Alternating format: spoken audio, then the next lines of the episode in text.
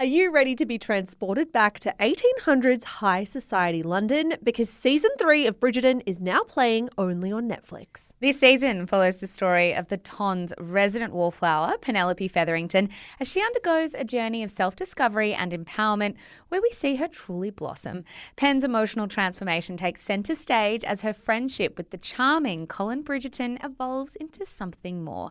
For those not yet acquainted, Colin, the charming younger brother of the Bridgerton family, is about to turn Penelope's world upside down. Mm, this is the ultimate good friends to lovers story. From those initial butterflies to when both parties realize there might be something more between them. Watch Bridgerton season three, now playing only on Netflix. There are some people that I've seen that for the first year of their therapy couldn't even look me in the eye. And we had to write down how they were feeling and map it out and draw it out. One of them's just started university in her late 30s and wasn't able to even talk when we met each other. Like, that is huge for me to just be able to give them that confidence and make sure that they feel like they are a part of a community and able to walk with their head held high and enjoy their life a little bit more, you know?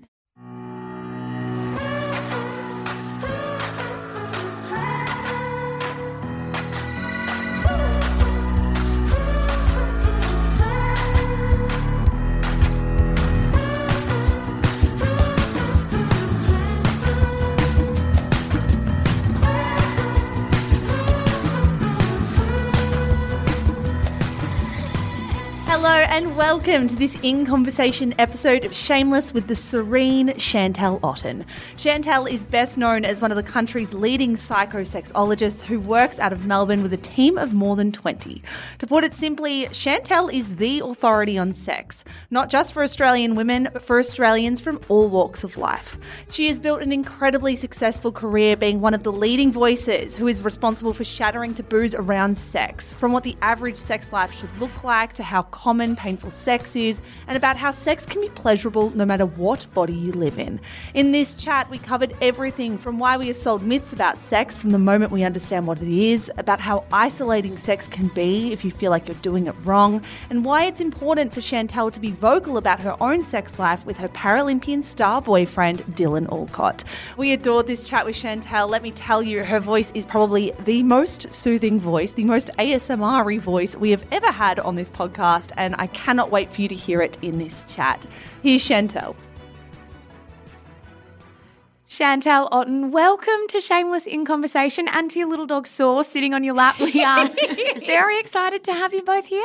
Thank you so much. Brought the whole family, almost everyone. Where's Dylan? I mean, he's been on the podcast before, but imagine we should do like a couple chat one time, Zara. You two would be the top of my list. I think you're my favorite, like public. I always call you celebrity couple, but you might cringe at that term. But like my favorite public figure couple. Oh my god, yeah. I think he's on the couch at home. Um, he's, he's done five hours of training today so I, I hope he's having a rest. But do you know what's so funny? We have this like dog camera in our hallway at home and it gives off a sensor. So I actually know when he's at home and I can talk to him through this camera. So I'm like, hey, babe. Oh my God. Like, and he's always like, oh my God. That is so weird. But I love it. You know, the other reason before we properly jump in, Chantelle, that I am very much looking forward to this conversation, and I imagine all our listeners are too, is because I would say you are well known for many things, but very well known for having a very beautiful voice. Yes. Oh, I've heard it's like very ASMR. Yes. Hey, everyone, welcome to the show. You could make a lot of money off your voice. Thank you. Maybe I'll talk about that uh, with my accountant at some point.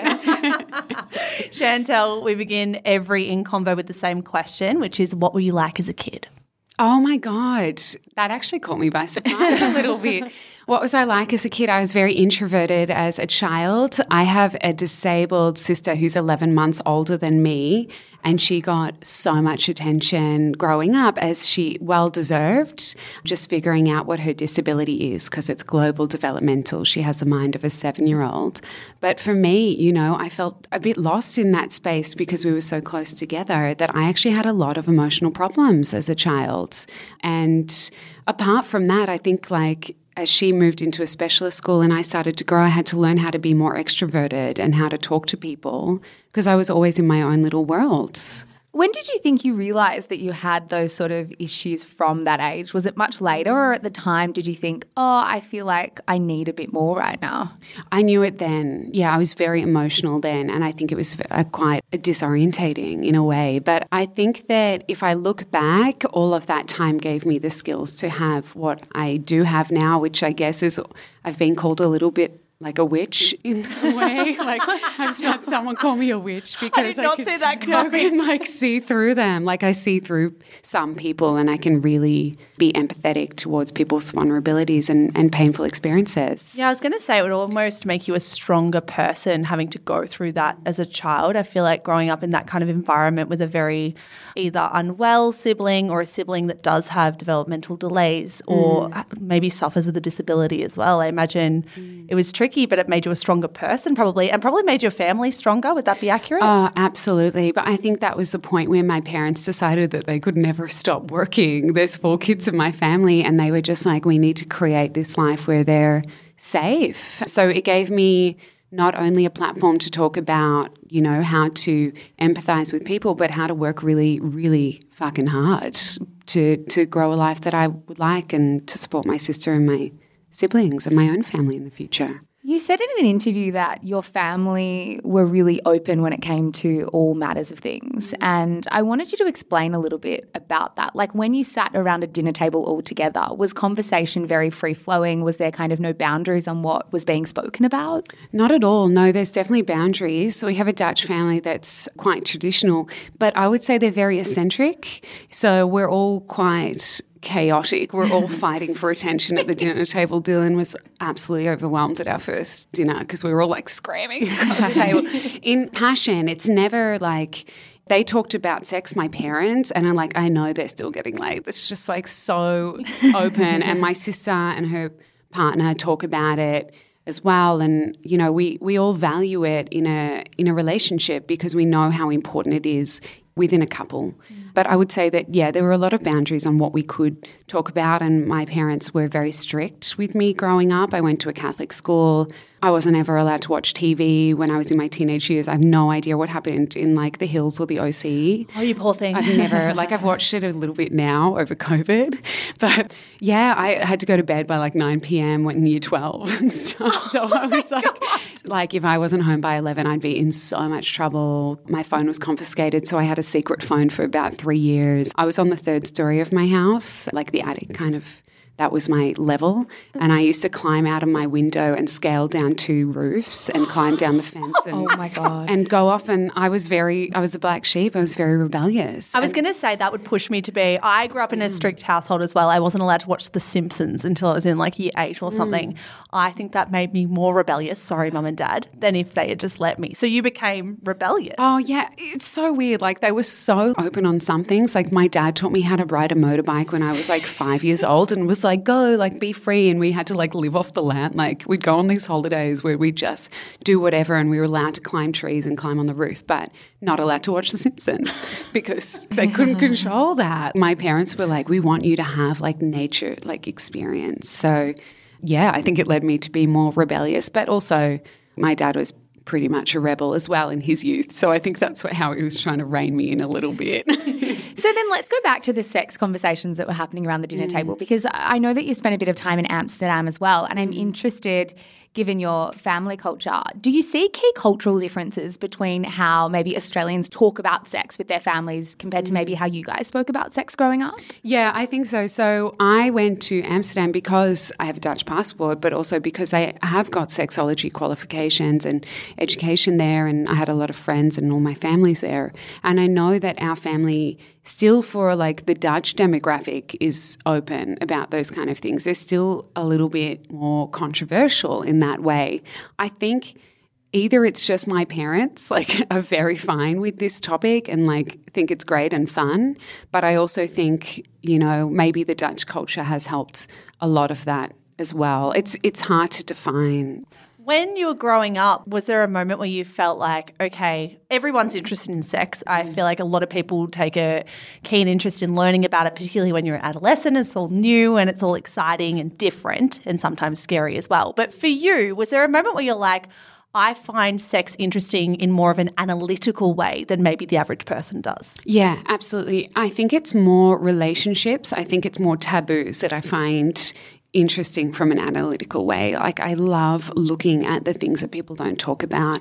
I love seeking out those vulnerabilities. It's not like I'm going into every convo being like, spill your secrets to me, but I already know what is there in a way. And I think when it came to things like sex, back then I was talking about it so freely and it, I wasn't even aware that not everyone could do that. And look, I was like a little bit of an oddbot growing up. So maybe it was just that I was a bit weird and, you know, everyone else was normal. So I think that I I figured it out as I went along and especially like after finishing my psychology degree in my early 20s, I didn't even know that sexology was a career until my mum told me it was.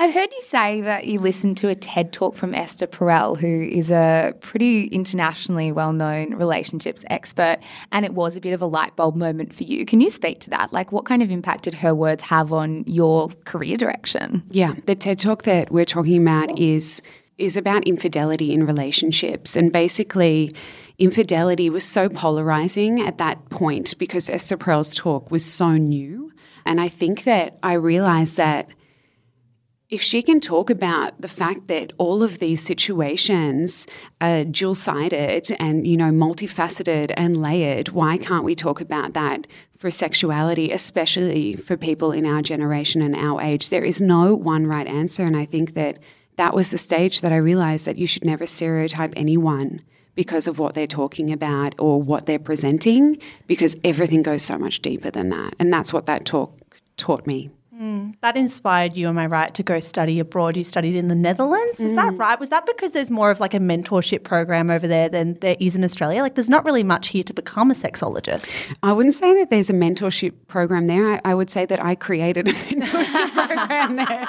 So I couldn't find anyone in Australia that I really related to as a person. And, you know, I was also ready to just travel and live out my European time and utilize my passport and have fun. And I went around Europe actually searching for a mentor, but I didn't find the right person for me. Plus, I think it was risky for people to take me on at that stage. I was still quite young. I was like 22 years old or I don't know, maybe younger, 21. But I went around and it was literally on my last week there after a six week trip that I met my mentor, Ingrid. Her clinic was an hour outside of Amsterdam. And I just said, I'll come work for you for free for six months while I'm doing my sexology degree. And she was like, Yeah. And I ended up staying with her for a lot longer than that. She's, she's very funny. She's like, Yeah, my last few students, she told me halfway through, my last few students have had mental breakdowns. And I was like, Oh, oh shit. I was like, Why am I so stressed? but you know what? She pushed me really hard and it suited me. And whilst I came back extremely burnt out, there was no way that I would be here in my career without her just saying you need to work harder and you need to understand better and I will sit here with you till 12:30 a.m. in the morning and explain to you what we're discussing. So you came back to Melbourne after studying abroad. You were 26 when you opened your first psychosexology clinic, which is incredibly young to be starting your own business. Why was it so important for you to come back to Melbourne and create that safe haven for sexology work? They just didn't have it here. Like there were no psychosexologists in a hospital. It's something that I've always aimed to do. I really loved working in hospitals when I was younger. I was a researcher at the Royal Children's and I just thought, why isn't it part of the medical system? You know, if we're talking about things that are so multifaceted and to do with physiological concepts and conditions, we need to incorporate this into a multidisciplinary team. And that's what I was taught by Ingrid, my mentor. Everything has to be multidisciplinary. So it was important for me because I needed to put it on the map here. It just wasn't here. It wasn't all? here. There are sex therapists, but I think in terms of the scope and in terms of the way that it was incorporated into a healthcare team, it was really hard for me to get to that point even when I came back. You know, I had platinum blonde hair and I was just this like funny little thing walking in, and people had like no idea what a sexologist was. So there was some medical sexologists who worked over at Monash who are incredible women, but they were very isolated and their waiting list was over a year. And I just thought, nah, we need to keep building on this. And I also wanted to give young people who were in my position the opportunity to have a job at some stage. Mm. It's a huge thing to embark on, right? Like, it's one thing to say I'm going to work as a sexologist. It's another thing to say I'm opening my own clinic and I'm only 26. Were the people around you surprised when you said you were going to embark on something that's so huge? Or were they kind of like, no, that's Chantelle. She's always been that driven? Yeah, I think they were just like, whatever, just let her do her thing. Like, and I had no money. I was just like, whatever. I had no funds, no help from anyone. And I just worked 6 a.m. till, you know, 11 p.m. at night. And I, I went on so many meetings and I had to convince people to refer to me and you know, started my Instagram and really just put my name out there. And I loved every second of it. Who are the kinds of people that you treat? For people listening to this who are thinking, okay, I've never seen a sexologist, I don't know anyone who's seen one, who do you treat? Mm, everyone, anyone and everyone, you know, all ages. We have some of my sexologists have working with children's checks. We see people with disabilities. We see males, females, and anyone who doesn't identify in that category. For women, maybe it's desire issues or sexual pain or even just mental health conditions and how they impact our sexuality and, and dating and communication with others. Lots of heavy trauma patients, lots of light trauma patients. You know, for a man, it's erectile dysfunction, premature ejaculation, it's communication difficulties around sex. It's any question that you have about sex, you can come in and we'll, we'll work it out. I feel like there are so many misconceptions when it comes to sex, intimacy, and relationships, like in culture. I remember growing up and we watched Everybody Loves Raymond all the time. Like it was my parents' favorite show, and therefore I would watch it every single week. And I remember the predominant storyline in Everybody Loves Raymond was that you will grow up, you'll marry someone, and that husband will be nagging his wife for sex every night or every week until they die. Like mm. that's just how it's going to be. Men want sex more than women. And I remember seeing it in that show, but also more subtly, maybe seeing it in all the other shows I was watching at the time as well. Mm. And it wasn't until I became an adult and have plenty of friends and have seen firsthand that that's not always the case. Very often, the woman has a higher sex drive than the man, and that's a huge misconception out there that it's always the other way around. So, I want to know working in the industry you work in and seeing these patients all the time, what are the big misconceptions that stand out to you that kind of frustrate you? I mean, that's totally one of them. I think that one of the misconceptions is that, like, around this men's sexuality, it's that men should know what they're doing all the time in the bedroom. Yeah. And there's yeah. so much performance anxiety, and we all know that that's not the case. Like, how are any of us meant to be confident in the bedroom unless we are supported and treated with empathy and kindness and, you know, have some fun in there? Like, mess ups happen. Like, none of us know what we're doing. We have to gain confidence with practice. So, I think, you know, teaching people to always be kind to their sexual partners, as long as there's kindness returned, is super important. And to just communicate, communicate, communicate. Like, it's not like the movies. We don't have a Disney sex life. It is so the opposite of a Disney view of sex. It's really about just being real and being erotic and being a bit grotty sometimes and just having fun and laughing and being sweaty. It's nothing that you see in imagery and media. When you're talking to patients, do you get a sense that there is like widespread insecurity that people feel like they're doing sex wrong? Yeah. all the time. I have no idea what I'm doing. Or, you know, one of the, the main things that I ask patients, because when they come in, they fill out a questionnaire, which unfortunately for them is like five pages long. but I sit with them and do it because it's very important for me to understand their levels of anxiety, if they have depression contraception, medications, but also their sexual experiences and how they have enjoyed sex over their adult years mm-hmm. until now. You can pick up whether from this questionnaire whether they have sexual problems or whether their partner has sexual problems. And I think a lot of the time, people are just so unsure of what a healthy, pleasurable sex life is meant to look like and how to have fun in the bedroom because we're so goal orientated as a society. Mm. Honing in on that, what would your definition of a healthy sex mm-hmm. life look like? One that you feel confident in, and I know that that will absolutely ebb and flow over the state of your relationship. It's not always going to be good. In fact, sometimes it's going to be pretty awkward. You're going to be knackered. You haven't done it for a while, so you're like, how do we even do this again? like, it's all pretty normal for it to be a bit of a roller coaster. And that's the same, you know, in my life, in all my sexologists' life. It's not like, it's not as shiny as it seems. It's not fireworks 100% of the time. It's not always, but it should be like a good percent of the time. Mm. And you should be having fun and you should be expanding on your sexual menu and adding new things to it and enjoying the fact that you don't fit in a box sexually. You're allowed to be expansive. Coming up after the break, how Chantelle wrangles with her growing profile and being part of one of the country's most recognisable power couples. But first, a word from today's sponsor.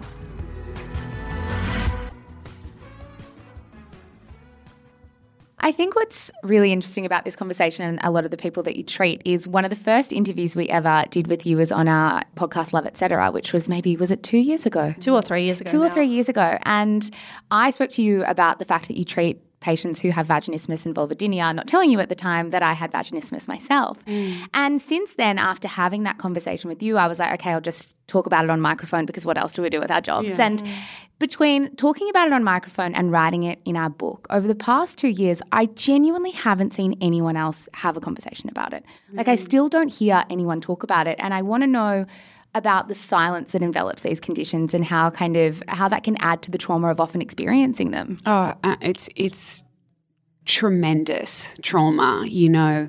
The fact that I still have young women who have seen maybe nine doctors come into my clinic and have seen pelvic floor physios but to no success, have maybe seen other specialists to no success.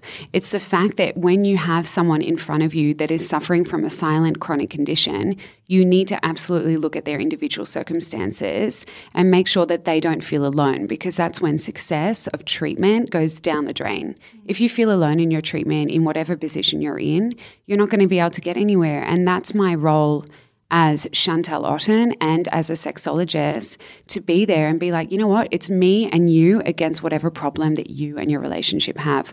The silence is paramount. They are still not talking about it in medical degrees in Australia. You know, there are so many people that have a basic idea of how to treat vaginismus, but don't recognize that a huge part of it is in the brain. Mm.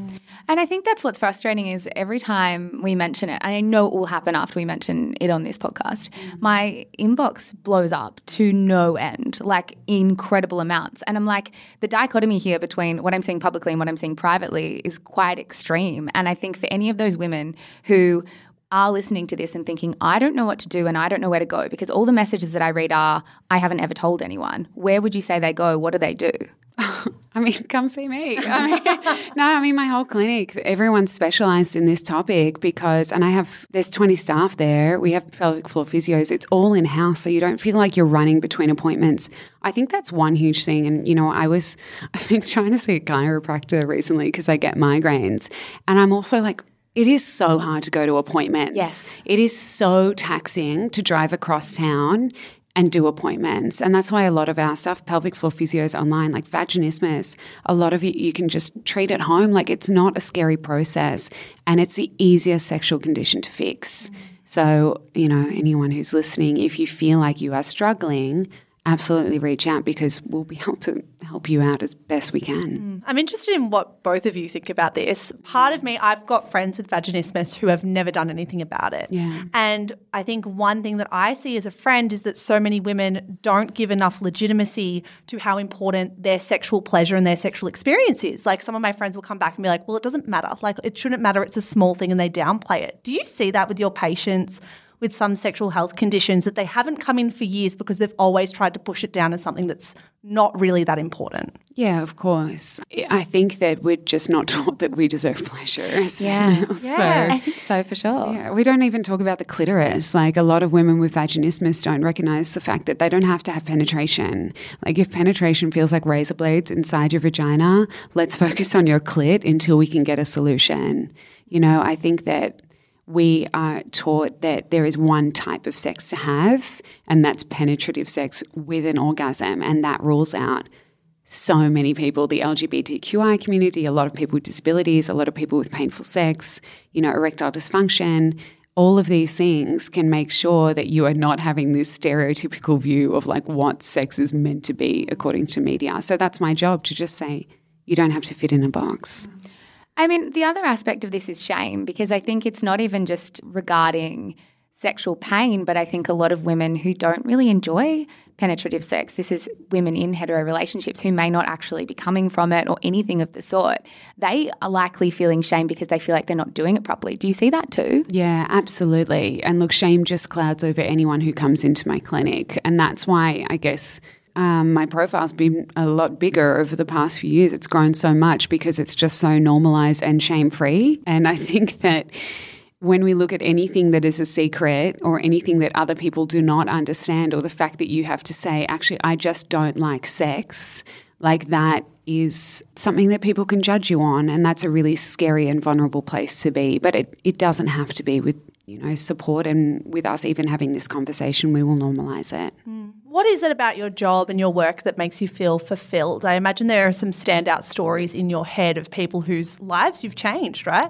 Yeah. I, you know what? I was asked this a few days ago and I started crying, and I don't often do that. And it's the fact that there are some people that I've seen that for the first year of their therapy couldn't even look me in the eye. Mm. And we had to write down how they were feeling and map it out and draw it out. And some of the people that I see can come back to me and say, oh my God, I was able to have penetration for the first time, or I'm able to have sex and have fun. Or even like the patients that I really specialize in are quite traumatic backgrounds and isolated youth and you know from lower economic status because most of my work now is pro bono and i think that to be able to have them go on like one of them's just started university in her late 30s and wasn't able to even talk when we met each other. Like that is huge for me to just be able to give them that confidence and make sure that they feel like they are a part of a community and able to walk with their head held high and enjoy their life a little bit more, you know? I mean, with this in mind, does it frustrate you looking at how sex is often presented in TV and film? Because I imagine you seeing your patients day to day, understanding what they're feeling, how isolated they feel, how dark their thoughts might be, and then looking at how sex is presented in all of pop culture. It must be really frustrating to see. yes. I mean, it's like I grew up with this media as well, yeah. you know? Like it's something that I'm just so used to and I I'm not really an overthinker. I just do what I can do and I make my mark. And yeah, it is frustrating to see that no one talks about painful sex or like that there are jokes made about premature ejaculation mm-hmm. or erectile yeah. dysfunction. I hate that. I hate the fact that the reason why we have shame and silence in our society is because these things are made fun of in media, of course. But I'm hoping that a few more years we'll be able to get to the place where there is more accurate representation. I feel like a lot of it as well is having more diversity in the people who are writing the television shows, directing them, producing them, bringing them out to us, right? Like for so long, we saw the same kind of person sitting around a table mm. and we got drip fed some stories about sex that were truthful and honest. But in reality, we've had such a paternalistic idea of what su- sex. I almost said what success. I know succession. but what sex should look like. Yeah. That no wonder that we've just seen penetration and one style of sex held up as the ideal for so long. Yeah, absolutely. And, you know, I think with people like myself, with you guys, with Dylan, even, like the way that we just be absolutely real. And as much as that gets taken and thrown to Daily Mail and I end up across the world talking about the realistic elements of my sex life, I don't care because other people can relate.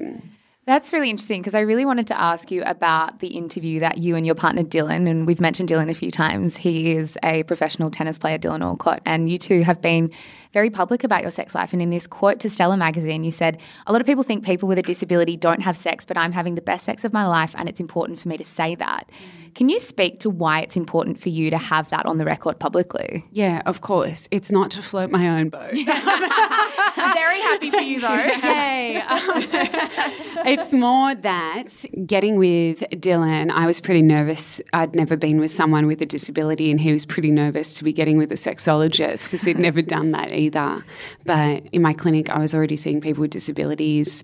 It was a very big part of my life, obviously, growing up. And I think the fact that people stereotype those with different abilities and say that they're not erotic people or treat them in a certain way, like they're special, etc., and wrap them, uh, or I guess just put them in a box, you know, and also listening to Dylan about how bloody hard it was for him growing up and dating and, you know, having to learn all of these things with no role models to look up to. The reason why we talk about it is to be role models for those young kids who don't have anyone else in their mind who has a healthy relationship that has different abilities in it. I think we just need to speak to the fact that people have sex in different ways. And of course, my partner can't use his legs. We are having sex in different ways to those who are able bodied. Mm.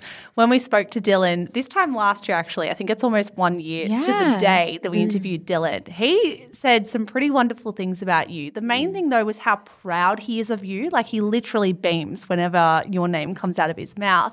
We want to know what do you love about Dylan and your relationship together? Oh God, yeah, how long do you have? Like um, quite a while, actually. I just think that Dylan is not just the most excellent partner. I've come into a relationship with him after being in different relationships and living across different cultures and having maybe a, quite an intimidating career for a lot of people. And getting with him and seeing him support taboo topics like sexuality, seeing him support me and my growth in this field, and having him be very understanding of the fact that I am a bit more controversial for someone who's in the limelight already to be dating is just absolutely so. I mean, it just makes me so happy. And I think that whatever I do in life, I know that I have someone that will back me. And I know that I never have to be scared to say how I'm feeling. He's also just on board with developing as a couple. Like, we can do therapy together to learn how to communicate better with each other. If I'm, you know, overwhelmed by the fact that we're going on all these tennis tournaments and it can be quite isolating sometimes, he's like, just take a day, do what you need to do to be Chantelle. I think that he has been so pivotal in the way that I've grown as a person over the past two years since we've been together that I'm just so grateful, essentially. And I mean, he's just a wonderful guy in general. Mm. It's funny because I wonder, with all the work that you do, and it is sex based, but it's also relationships based, do you think that you are a better relationship person now because you've learnt so much through your work? Or is that would that just be a massive misconception? Mm, no, no, no. I think that's a that's good. But look, I do therapy as well, and Dylan and I do couples therapy as prevention to make sure that we know you know, how we can handle life's challenges that are thrown at us. And every relationship will have that. Just because we're in the limelight does not mean we are immune to those things. That learning through the clinic, learning through life experience as well, you know, and I think it's pretty public knowledge that I was married before I was with Dylan, having a breakdown of a marriage, getting with someone who is so different and spectacular and also adjusting to limelight, all of these things have just taught me to just be myself and low key and you know just I, I think I've pretty much found my place now yeah. as an adult. How have you found the limelight? I mean, I looked on your Instagram page yesterday in prep for this interview. You have almost 100,000 followers now. That is exponential growth to the last time we spoke to you. I don't remember what it was then, but it, definitely was. Yeah, it, wasn't anything. We were like early adopters of Chantelle Otten. We were really You were, you guys. Thank you. How does that feel though? Like that's a lot of people taking an interest in your life. The yeah. Daily Mail takes an interest in anything you say. Shout out to any journalists who might be listening. How does that feel? Do you like it? Do you find it anxiety inducing? What's your relationship with a public profile? Look, I think that at the start it was definitely anxiety inducing as I got to adjust to it and adjust to your like some of the articles that are out are just so unflattering. But I actually don't give a shit, to be honest. Like, I live a beautiful life. I'm not someone who ever asked for limelight. I just asked to change a conversation that we're having. So I wouldn't ever consider myself, I'm not a celebrity. I'm just an expert in my field and it's gaining attention, which is so wonderful. I think that I can only be grateful for the people that do support me and people that do follow me. Like I'm I'm so grateful. That's what I'm saying to everyone yeah. listening because thank you so much. You are part of that conversation. I would never be able to have these conversations without people backing me up. And look, I think I've met some pretty extraordinary people along this journey as well who are able to help me spread that word. How much do you think the conversation is changing? Because I think we're still in a place where some things are taboos. I mean, we've been talking about them as taboos this mm. entire time, but how much have you seen the conversation change as your career has got more high profile? Oh, I've seen a big change, but remember that I'm in a bubble. You know, I'm in a sex bubble. what a bubble to A sexy little bubble. No, look, I think it's changed quite a bit. I still think that people whisper things and, you know, try and corner me at parties and clubs and want to talk about all these things that they can't talk about with their friends. Oh. Um, like 3 a.m. in the morning. It was the other day, I was at a club and this girl goes, I've got so many questions for you. And I was like, it's not the time, book a session. Like, My hourly rate is. I was just like, I would love to help you. But, you know, I, I, really think that I do think the conversation is changing. I think that we have amazing people that have gained courage. Maybe as more and more people are talking about sexuality, talking about things like endo, talking about things like vaginismus, and I guess talking about how to advocate for themselves, I have seen the conversation change and I'm looking forward to seeing it change, you know, over the next 18 months. I really mm. do think that it's going to get a lot better. Yeah. Going back to you and Dylan for a little bit, I think mm. what I find so interesting about you two, I mean, many things, but one in particular is that you are a powerhouse couple together, but also as individuals in your own right. You are both at the top of your career, or definitely the top so far. I mean, he has just won another Australian Open title. He's Yay. what, sixth, seventh? Seventh. Seventh. Mm. You are going from strength to strength. You're just ballooning in popularity and profile and your voice. How do you guys balance it's the ASMR for sure. How do you guys balance that? How do you kind of have a dynamic where you're allowed to flourish individually, but also kind of nurture that bond that you have? Oh, I think we're just really real. You know, we un- we're definitely absolute slob kebabs at home. um, no, look, we make sure that we live our individual lives. I very much prioritize having my time to be Chantelle Otten because if I don't feel connected to myself, if I can't do things like see my girlfriends, have deep conversations with my girlfriends, my, you know, other people that I find interesting, then I cannot excel in what I'm doing in work or in home. I become agitated. I'm Sagittarius. I become flighty, you know. And if Dylan, Dylan's exactly the same, and maybe it's because he's also a Saggy, I don't know. But, um, if he isn't able to see his friends, if he's not able to train, if he's not able to focus on the many businesses that he's juggling, then he's not feeling fulfilled. There's no way for me to be able to go into this relationship and make it all encompassing. I don't think that that's important. I think that we need to do our individual things and I need to give my energy and my time to my friends, to my loved ones, and to my business so that I'm able to be the person that he got with, mm. essentially. Nothing changes, you just grow and develop as a couple. And I think that motivation is extremely important. We're yeah. both so motivated to change the conversation around sexuality and disability. Do you think it was really crucial as well that you're such good communicators? I mean, dating an athlete is difficult, I imagine, for a lot of people, but also one that travels a lot. I imagine there were a lot of conversations in the early days to be like, yes, your job is really important, but so is mine? Mm. I think that we just winged it.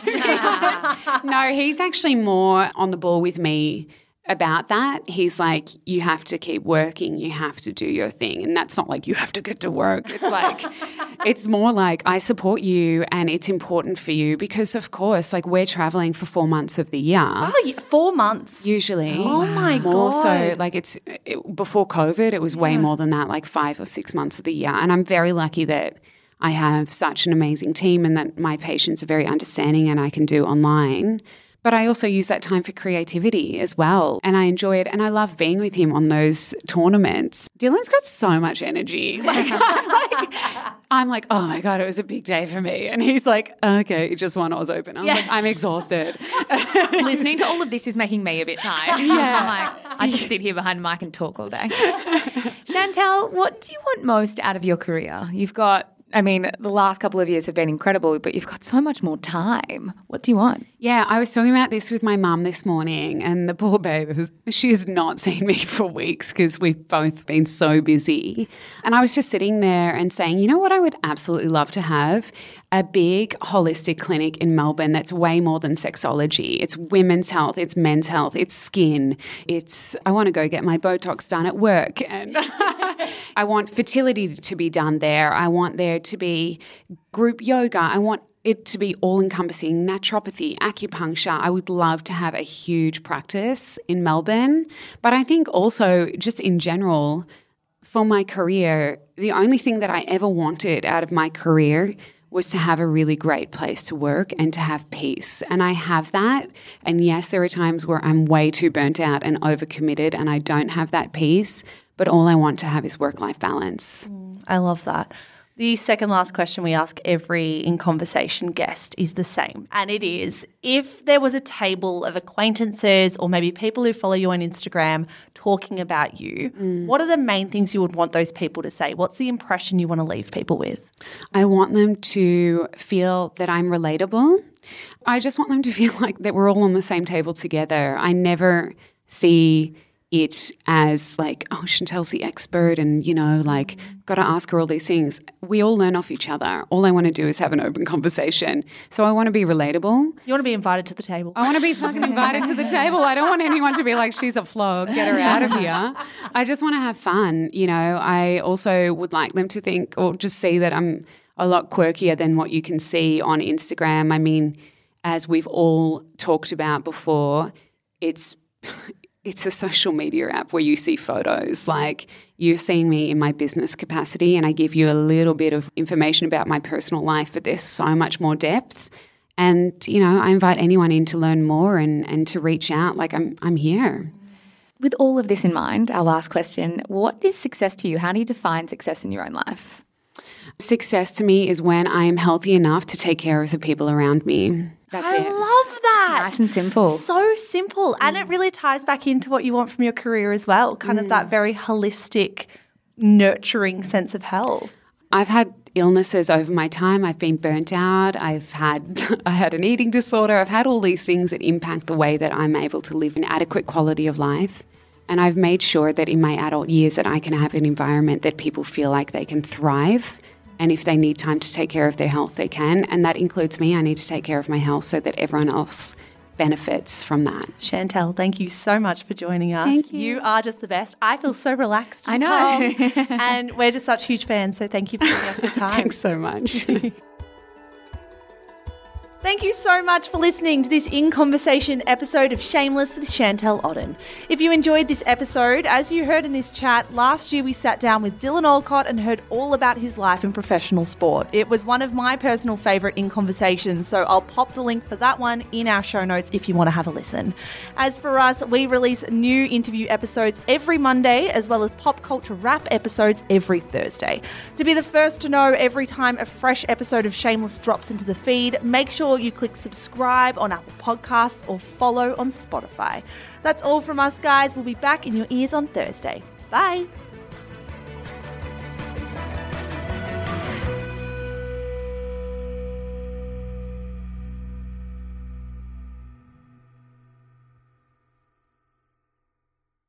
Hello, guys. Mish here. I am the co founder of Shameless Media. Thank you so much for giving us your ears and your mind and your time. We're so grateful. If you enjoy the stuff that we produce, may I recommend our brand new podcast, Style Ish? Stylish, if you want to say it quickly, style dash ish, if you want to take the long way through. It is our podcast for all things fashion, brand, business, and beauty. If that is in your wheelhouse, if you care about style content, you will love this show. It is, of course, more than just a show as well. It is a newsletter, it is an Instagram feed, it is a TikTok account. There is so much good stuff going out on Stylish every single day, starting now. So, in your favorite app, search for Style Dash Ish. Give it a listen, give it a follow. We are an independent media company and we would be so, so grateful for all your support. That's all from me, guys. Check out Stylish and have a good one.